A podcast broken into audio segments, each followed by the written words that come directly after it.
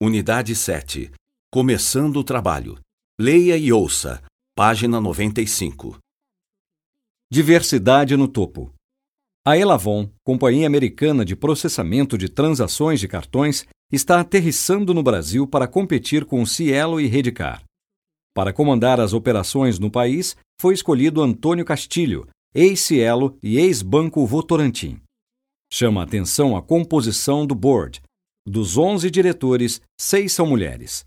Foi uma opção pela competência técnica, visão estratégica e conhecimentos diversificados, diz Antônio. Não levamos a questão do gênero em consideração. No entanto, o executivo reconhece a importância da diversidade de pensamento. Nosso principal desafio é aprender uns com os outros e a diversidade vai ajudar, diz Antônio. A Elavon deve contratar 300 profissionais em dois anos.